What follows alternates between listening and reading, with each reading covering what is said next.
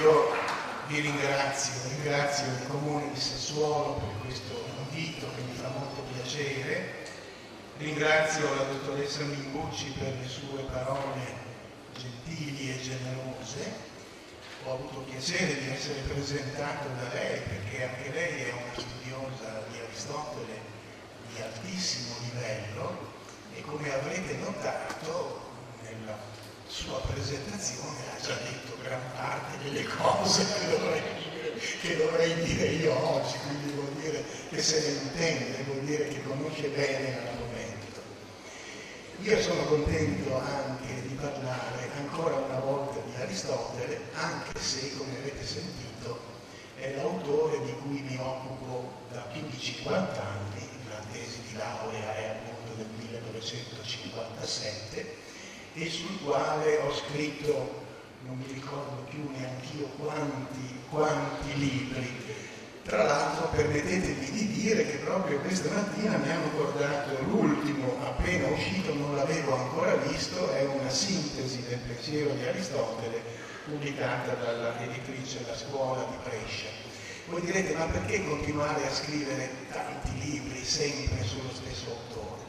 Perché, questo vi prego di credermi, non finisco mai di trovare cose nuove, cose che non avevo visto prima e cose che credevo di aver visto nel modo giusto e invece poi mi accorgo che non avevo capito, che avevano bisogno di uno sguardo più approfondito, più penetrante e quindi è veramente una, una ricerca continua, non solo come ricordava la dottoressa Mingucci dei rapporti tra Aristotele e la filosofia antica, medievale, moderna e contemporanea, ma anche proprio dei tesori che sono racchiusi nel suo pensiero. Qui oggi parliamo dell'etica di Comachea. L'etica di Comachea è uno dei massimi capolavori del pensiero filosofico occidentale, un'opera che direi ha avuto soltanto ammiratori, non mi risulta che sia mai stata disprezzata. Perfino il più grande nemico di Aristotele che ci sia mai stato, cioè Lutero, Lutero odiava ferocemente Aristotele, tuttavia tra le opere di Aristotele salva l'etica nicomachea. Sull'etica nicomachea non trova niente, non trova niente da ridire. È un'opera che ha avuto naturalmente una fortuna immensa. Pensate che nella Divina Commedia, purtroppo non mi ricordo bene in quale, in quale canto, Dante fa dire a Virgilio, che è il suo maestro, il suo accompagnatore, parlando dell'etica di Comachea, Virgilio dice a Dante la tua etica. È Dante che scrive ovviamente, ma si fa dire da Virgilio la tua etica perché la considerava sua, cioè era l'opera a cui egli aveva ispirato gran parte del suo poema. E ancora ai giorni nostri, ancora pochi anni fa, forse avrete visto, è stato pubblicato un bel libro che ha avuto un discreto successo anche in Italia, Etica per un figlio, di, di un filosofo spagnolo, Fernando Salater, pubblicata dalla Terza pochi anni fa. Etica per un figlio è esattamente una imitazione dell'etica di Comachea, che si chiama così forse, non è nulla di certo, forse perché Aristotele la dedicò al figlio che si chiamava Nicomaco. Infatti in Francia non la chiamano etica nicomachea, la chiamano etic a Nicomac, etica a Nicomaco. Quindi Salater, senza dirlo, quando poi uno non lo dice, questo è il segno più chiaro che si appropria completamente del modello, senza dirlo Salater scrive anche lui la sua etica nicomachea, etica per figlio. Io però non vi devo parlare di tutta l'opera, perché se dovessi farlo potrebbe essere l'argomento di un corso di un anno intero.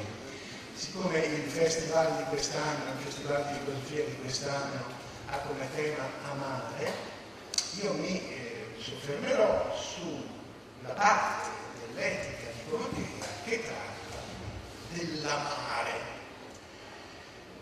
La parola che Aristotele usa è filia, che comunemente viene tradotta con amicizia, ma vuol dire di più, perché per noi l'amicizia è un particolare tipo di affetto mentre per Aristotele la filia è qualunque tipo di affetto, qualunque affetto si possa provare per una persona cara. E quindi l'amico, nel senso comune del termine, l'amante, il fidanzato, il coniuge, ma anche l'amore che lega i genitori ai figli, i figli ai genitori, l'amore che in qualche modo dovrebbe unire i cittadini di una stessa città o di una stessa polis, cioè di una intera, di una intera società politica. Queste sono tutte forme di filia. Il termine che deriva da filia è philos, che sta alla base di tutte le parole moderne che contengono il prefisso o la desinenza filo, a cominciare da filosofia, e filos in greco vuol dire caro. In italiano la parola caro viene dal latino caritas, carità. Anche quella è una parola che ha poi assunto un significato più ristretto di quello che poteva avere.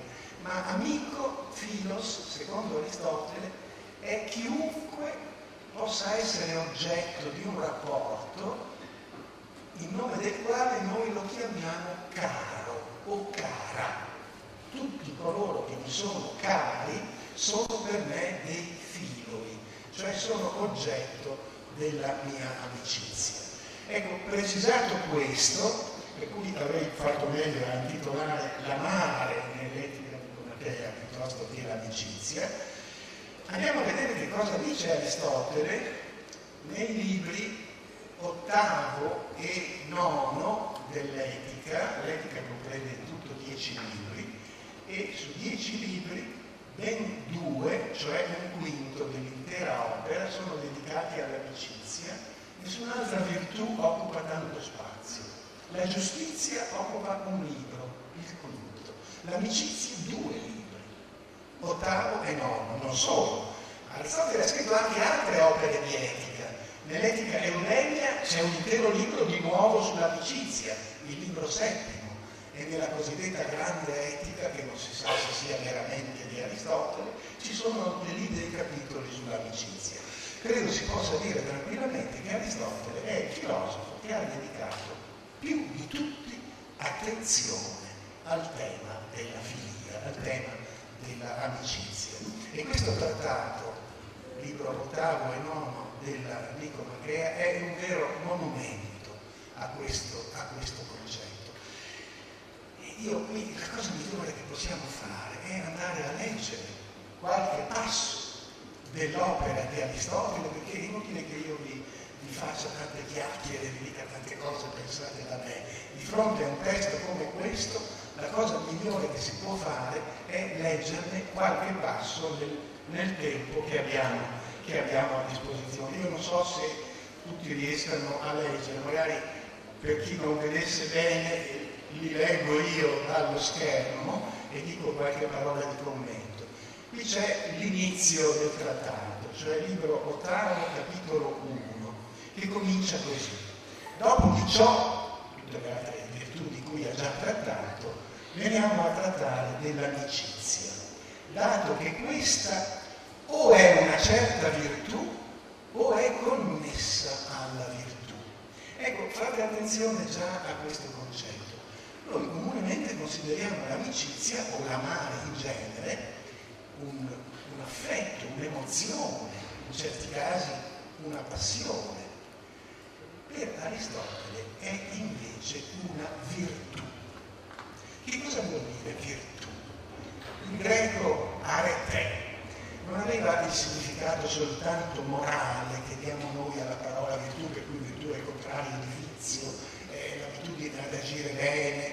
No, no, virtù, arete voleva dire l'eccellenza, la perfezione. Una cosa realizza la sua arete quando riesce ad essere eccellente, a dare il meglio di sé. Ebbene, per Aristotele l'amicizia è una virtù, una perfezione, una eccellenza. L'amico è colui che ha degli amici è un uomo eccellente, migliore di colui che non è amico o che non ha amici. Ma poi aggiunge subito, inoltre è un aspetto estremamente necessario della nostra vita, dato che nessuno sceglierebbe di vivere senza amici anche se avesse tutti gli altri beni.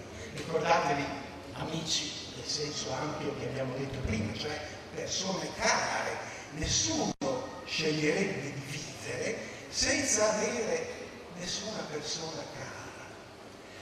Questo è importante sottolinearlo perché spesso si presenta Aristotele come quel filosofo che ha detto ah la felicità consiste nella vita teoretica. E che cos'è la vita teoretica? Spesso traducono teoretica con contemplativa, che è sbagliato perché non c'entra niente la contemplazione. La contemplazione è un concetto che nasce nell'ambito religioso, degli ordini monastici, perché ha per oggetto Dio. Per Aristotele la vita teoretica era la vita dello studioso, la vita dello scienziato, la vita del ricercatore, la vita di chi si dedica totalmente allo studio e alla ricerca. E allora spesso si dice, beh, Aristotele era in fondo un individualista, era un egoista, perché pensava che la felicità consistesse soltanto nel, nel fare ricerche. Non è vero, qui dice nessuno sceglierebbe di vivere senza amici, anche se avesse tutti gli altri beni, tutti, tutti gli altri beni. E andiamo a vedere nel seguito quali sono i significati dell'amicizia. Si ritiene che per natura vi sia amicizia nel genitore verso i suoi figli e nei figli verso chi li ha generati. E ciò non solo tra gli uomini, ma anche nella maggior parte degli animali. Per Aristotele anche gli uomini sono animali, animali dotati di logos, cioè di parola, cioè di ragione. Ma l'amicizia è fondamentale per tutti gli animali. Che vi sia anche amicizia reciproca tra gli animali della stessa specie e soprattutto tra gli esseri umani. E da ciò derivano le lodi per i filantropi filantropi sono coloro che amano gli esseri umani. Anche nei viaggi si può vedere come ciascun essere umano senta vicino a sé e quindi amico ogni essere umano. Quindi io amico Carlo Natali, che è l'autore di questa tradizione, traduce bene antropos con essere umano. Di solito si traduce semplicemente con uomo ma Anthropos non è solo l'uomo, è l'uomo e la donna, è l'essere umano, è il greco e il barbaro, è il libero e lo schiavo, tutti sono sono esseri umani. E quindi ciascun essere umano senta vicino a sé e quindi amico ogni essere umano. Quindi c'è anche un'amicizia che si estende all'intero genere umano. Anche questo, ecco subito, avendo menzionato l'amicizia che come è una virtù, viene in mente che l'altra grande virtù trattata nell'etica è la giustizia. E afferma, l'amicizia tiene unite le città e i legislatori si preoccupano di essa più che della giustizia. Infatti si ritiene che la concordia sia qualcosa di simile all'amicizia e i legislatori perseguono soprattutto questa, mentre tengono fuori dalla città soprattutto l'inimicizia come una nemica. Ed ecco la frase bellissima, tra gli amici non c'è nessun bisogno di giustizia. Là dove c'è autentica amicizia, è inutile richiamarsi alle leggi, ai contratti, a tutte le cose che sono alla base della giustizia basta l'amicizia. Mentre i giusti hanno ancora bisogno dell'amicizia e il culmine della giustizia è considerato un sentimento vicino all'amicizia. Quindi l'amicizia comprende in sé anche la giustizia che secondo Aristotele comprendeva già tutte le altre, tutte le altre virtù. È il vertice dunque della, della virtù. E adesso comincia l'analisi dei diversi tipi di amicizia. Ci sono diversi tipi, diverse forme di amicizia, secondo Aristotele, perché gli dice non si ama tutto, ma ciò che è amabile. E ciò che è amabile è buono o piacevole o utile. Tre dunque sono i generi di cose amabili, degne di essere amate. Il bene, il piacere, l'utile, il vantaggio. Tre dunque sono le cause per cui la gente ama qualcosa, mentre l'affetto per gli oggetti inanimati non prende il nome di amicizia, infatti in essi non vi è contraccambio di affetto. In un'altra pagina Aristotele dice, un po' da ridere perché dice, non ha senso dire che il vino mi è amico, io posso dire amo il vino, ma il vino non mi è amico perché non c'è il contraccambio. Ecco, gli oggetti inanimati non sono realmente amici perché non c'è il contraccambio e dunque l'amicizia suppone reciprocità. Io amo qualcuno che mi ama, così siamo amici. Di conseguenza saranno tre le specie di amicizia, uguali di numero alle cose amabili e si avrà un ricambio di affetto non celato secondo ciascuno di questi oggetti. Allora dunque ci sarà l'amicizia fondata sul piacere, l'amicizia fondata sull'utile e l'amicizia fondata sul bene. Vediamo l'amicizia fondata sul piacere. L'amicizia tra i giovani, Aristotele fine osservatore della natura umana, l'amicizia tra i giovani tende al piacere, dato che i giovani vivono seguendo le loro passioni e perseguono il loro piacere immediato.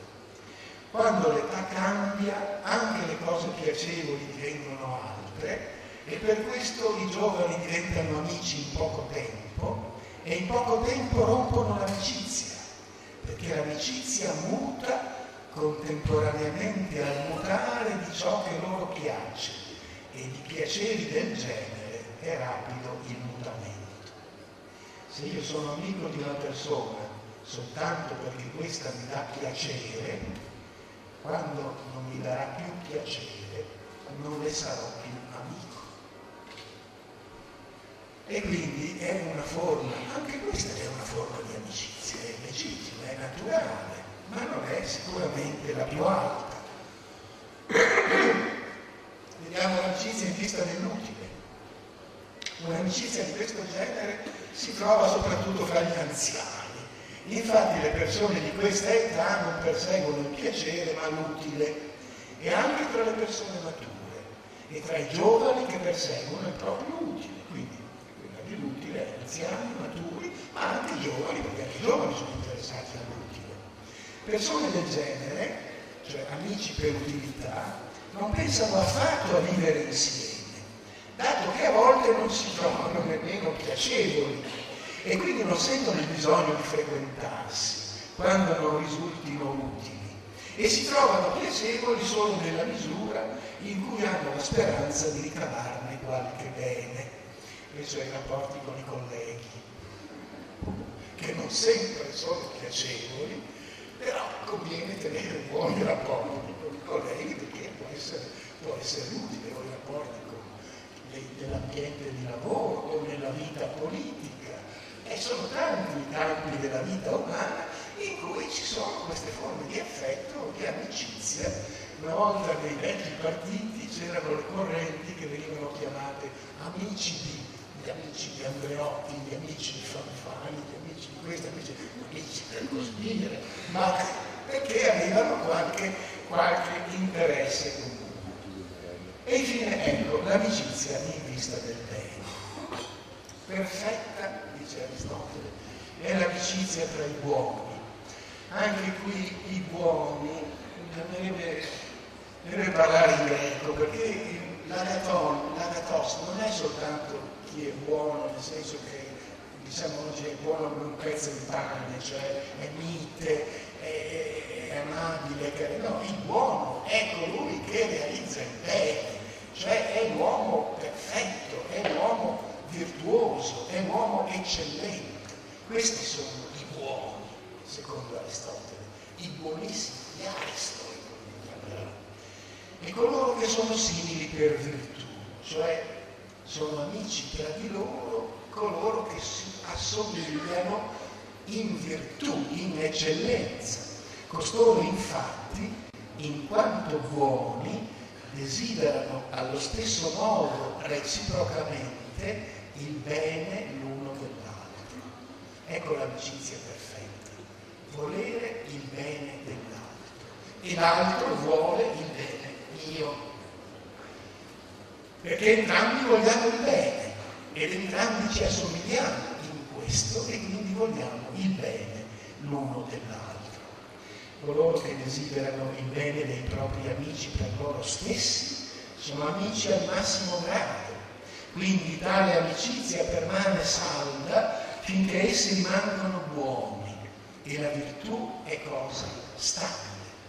Ciascuno di questi è buono sia in assoluto che rispetto all'amico Infatti i buoni sono sia buoni, il testo continua ma io non ce l'ho più, ma non importa, il concetto è chiaro, e poi Aristotele conclude che questa forma di amicizia fondata sul bene comprende in sé anche le altre due, perché l'amico me è buono è anche piacevole ed è anche utile.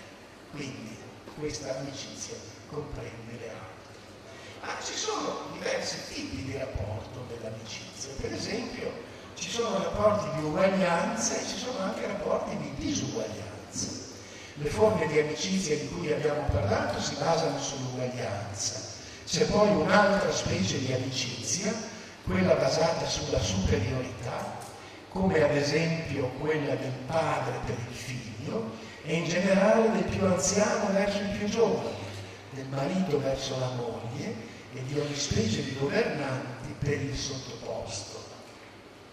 Aristotele, poveretto, era maschilista, come erano tutti al tempo suo, tutte le società antiche, i greci, i romani, gli ebrei, erano tutti maschilisti e pensavano che l'uomo fosse della donna e che la donna dovesse sottostare all'uomo. E pensavano anche di peggio, pensavano che ci fossero gli schiavi, proprietà del padrone. Pensavano i greci, pensavano che i barbari fossero inferiori ai greci. Era una società fondata su una serie di disuguaglianze. Ma era la cultura del tempo e come vedremo, se riesco a inquadrare bene lo schermo, anche nei confronti dello schiavo Aristotele ha delle parole interessanti, qui poi non so come si fa, nel senso che si passa alla pagina successiva, ma vi leggo io il finale di questo, di questo pezzo, perché dice, ma se la distanza è grandissima, come quella che ci separa da un Dio, l'amicizia non permane più. Questo è anche un tratto interessante, perché Aristotele, come tutti i greci, credeva negli dei. Non bisogna, quando si traduce Aristotele, fare come molti traduttori fanno anche in Italia, scrivere la parola Dio con la iniziale maiuscola e senza articolo, come se fosse un nome proprio, i nomi propri si scrivono con una maiuscola e senza articolo, ma per i greci Oteos non era un nome proprio, era come Oantropos, l'uomo, l'essere umano, il Dio era una specie, una specie di esseri viventi che a differenza degli esseri umani erano immortali, mentre gli uomini sono mortali, e felici e quindi chiaramente superiori agli uomini, anche senza bisogno di ricorrere al concetto di Dio della Bibbia, della religione giudaica, cristiana, musulmana, non c'è un unico Dio, creatore, Signore del cielo e della terra. No, per i greci gli dei erano questa specie di viventi a noi superiori con i quali, dice Aristotele, è difficile essere amici perché c'è troppa disuguaglianza. E quindi non c'è in Aristotele l'amore di Dio per l'uomo e l'amore dell'uomo per Dio. Siamo fuori da questa ottica, da questa prospettiva. L'amore, l'amare è un fatto puramente umano, squisitamente umano, che riguarda le relazioni tra gli esseri, tra gli esseri umani. Solo in un altro punto dell'etica nicomachea si lascia sfuggire la frase che il sapiente è caro agli dei, perché in qualche modo gli assomiglia e quindi gli dei lo apprezzano, ma non è una teoria dell'amore di Dio come c'è in altri, in altri filosofi. L'amicizia civica. Ecco, questo è un concetto anche importante. Noi di solito non, non usiamo la parola amico per indicare il rapporto che c'è tra concittadini. Invece per Aristotele in ogni comunità vi è una qualche forma di giustizia e un tipo di amicizia. Quindi dovunque vi sia una comunità vi deve essere una giustizia, cioè una, una legge, un diritto. Platone l'aveva già detto nella Repubblica, anche una banda di ladroni al suo interno deve rispettare certe regole. La mafia insegna. Dovunque c'è una società ci sono delle regole, questo vuol dire c'è una giustizia. E ci deve essere un'amicizia, cioè un legame che tiene insieme i vari membri della comunità. E poi dice le altre forme di comunità perseguono un utile parziale, come il guadagno. Sono le società per azioni che perseguono il guadagno, società di carattere economico, o perseguono il piacere. Ci sono società di cui facciamo parte per coltivare qualche piacere, un gioco, uno sport. Tutte queste comunità si ritiene che siano subordinate alla comunità politica, la polis, la società perfetta che comprende in sé tutte le altre, dato che questa non tende a un utile immediato, ma a quello che si estende nell'intera nostra vita. Questo è il concetto aristotelico, ma direi più in generale greco classico, della città, della polis, che non è lo Stato moderno. Di solito traducono polis con Stato, non va bene perché lo Stato lo vediamo come una controparte, non ci sentiamo parte della comunità. Invece la polis è l'insieme di tutti i politei, cioè di tutti i cittadini che collaborano alla realizzazione di un fine comune, del bene comune.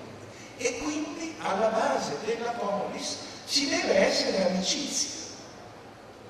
E questa amicizia civica consente ad Aristotele di fare addirittura un parallelo tra forme di amicizia interne alla famiglia e le costituzioni che reggono i diversi tipi di città. È evidente che vi è un'amicizia secondo ciascuna delle costituzioni, nella misura in cui vi è anche un tipo di giustizia. L'affetto paterno, quello che il padre nutre verso i figli, è del tipo che si ha nel regno. Il regno è una delle tre forme fondamentali di Costituzione, quella in cui governa uno solo, ma secondo Aristotele è una Costituzione buona, adatta, secondo lui dice va bene per i barbari, non per i greci, ma per i barbari il regno va benissimo.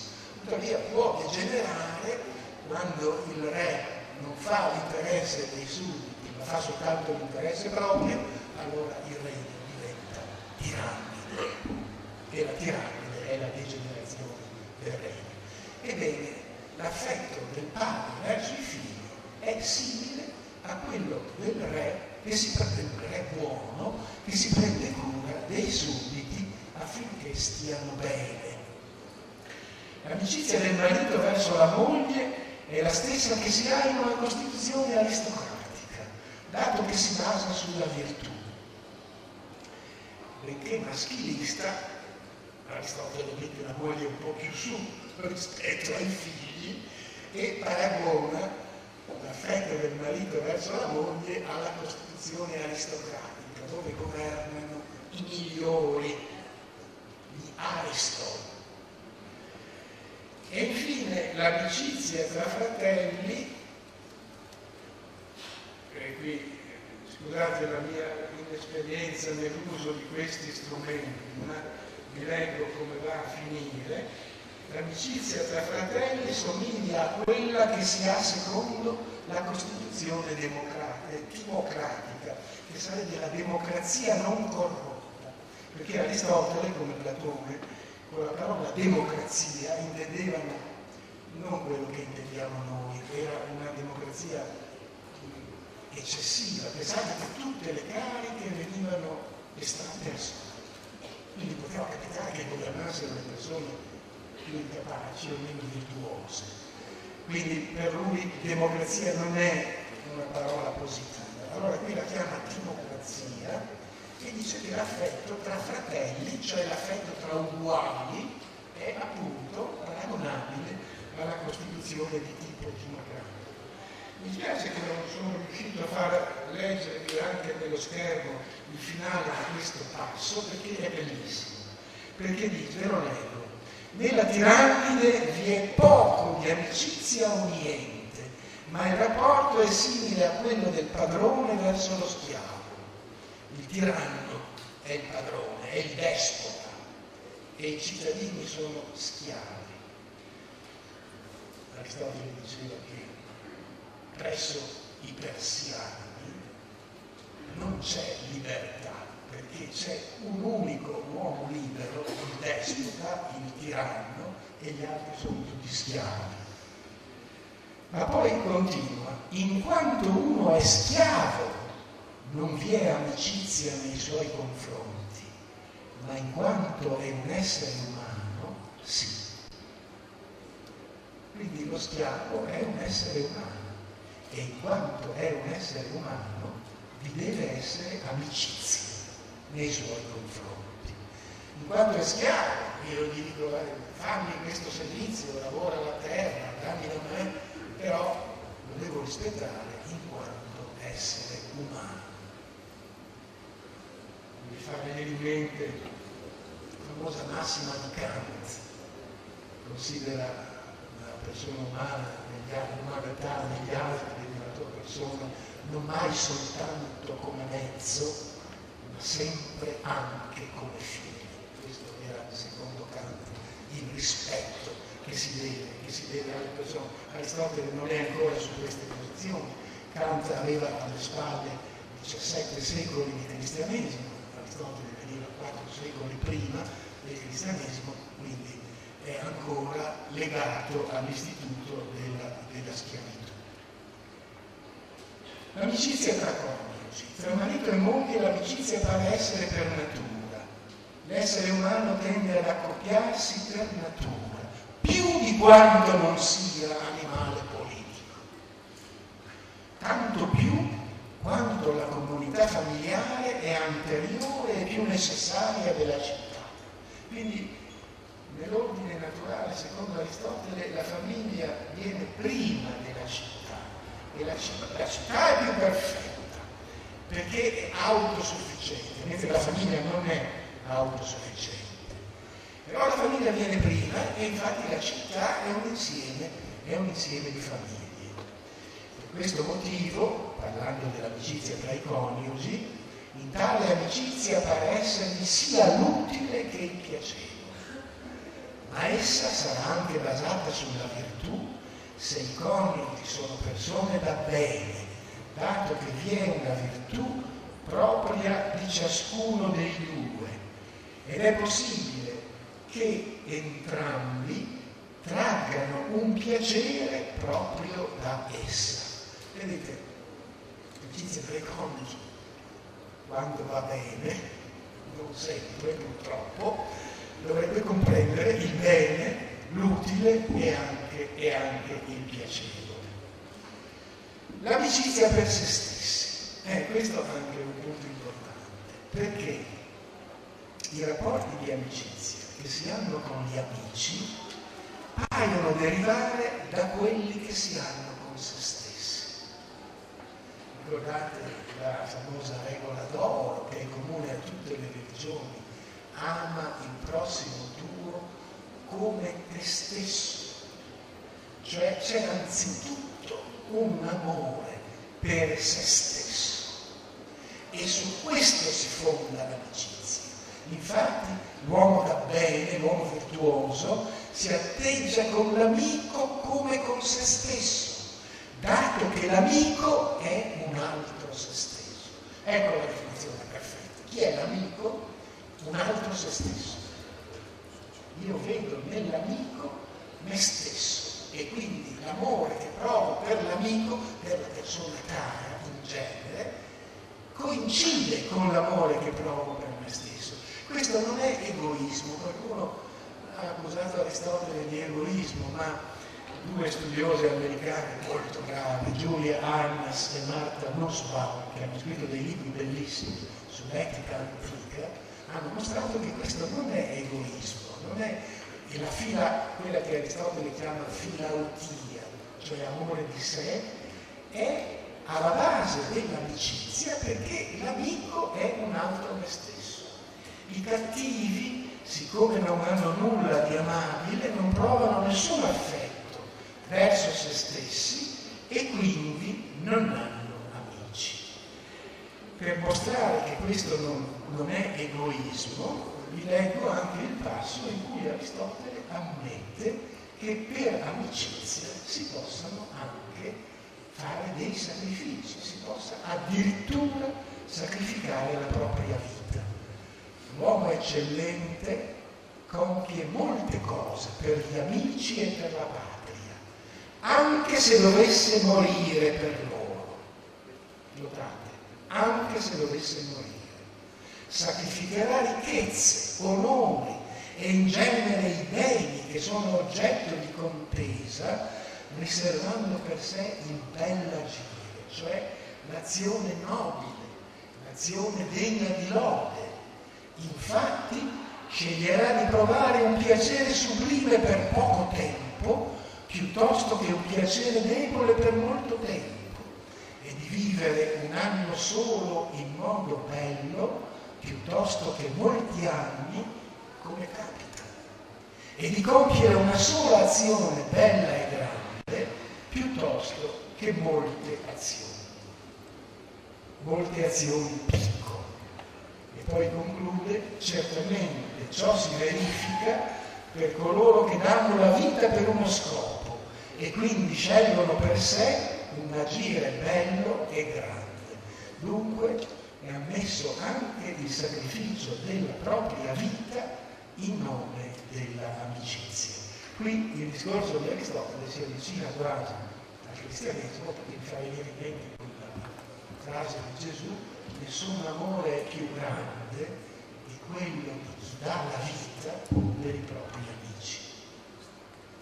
E questo ci potrebbe indurre a riflettere anche sulla vita, perché io credo, io sono credente, una cosa trovo interessante, non lo dico per evitare possibili equivoci, io non credo che la vita sia il valore supremo, perché si può sacrificare la vita, la propria vita, per altri valori.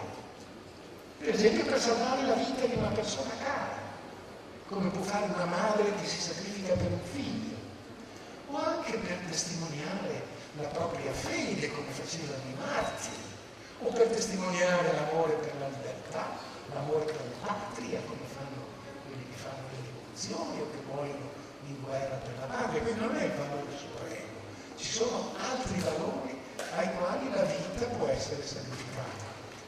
Naturalmente la vita propria, non la vita degli altri. Uno è padrone di sacrificare la propria. Andiamo verso la fine perché arriviamo a parlare della felicità. Anche questo è importante. Si discute anche se l'uomo felice abbia bisogno di amici o no.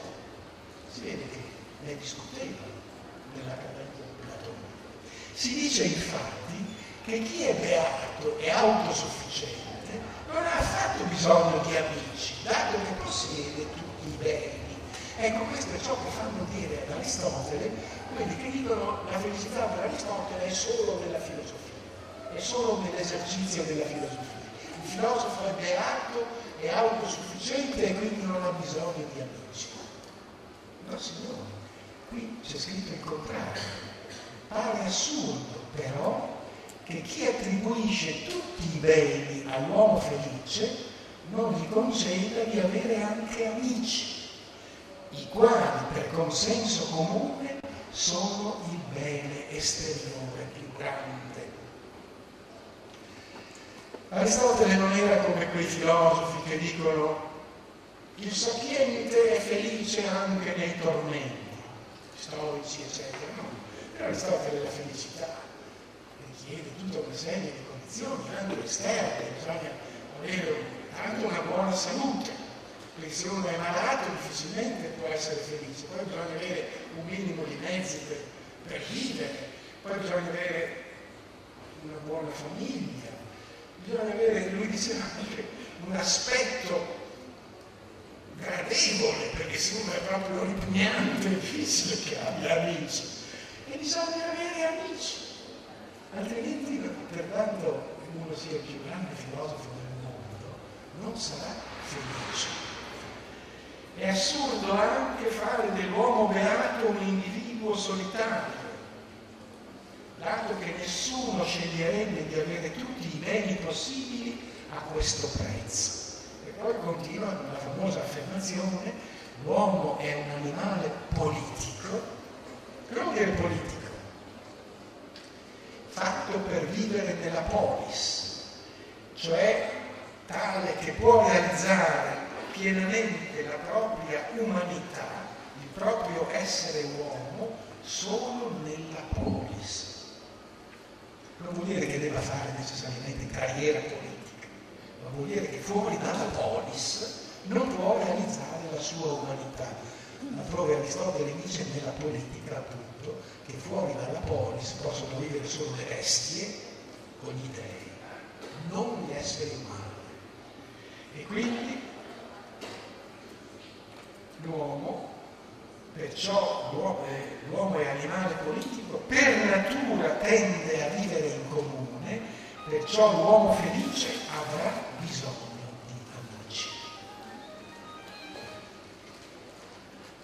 Amicizia comporta vita in comune.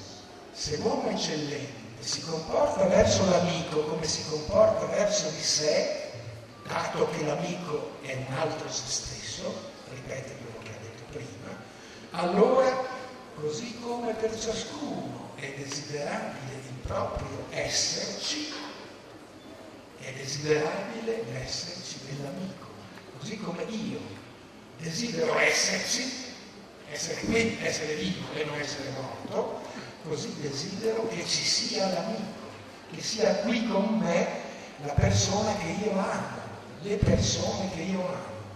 Ciò potrà verificarsi per mezzo della vita in comune e della comunità di ragionamenti e di pensieri. Ecco, l'idea della vita in comune credo sia condivisibile da tutti. Ciascuno desidera vivere insieme con le persone a cui vuole bene, per cui prova questa forma di amicizia.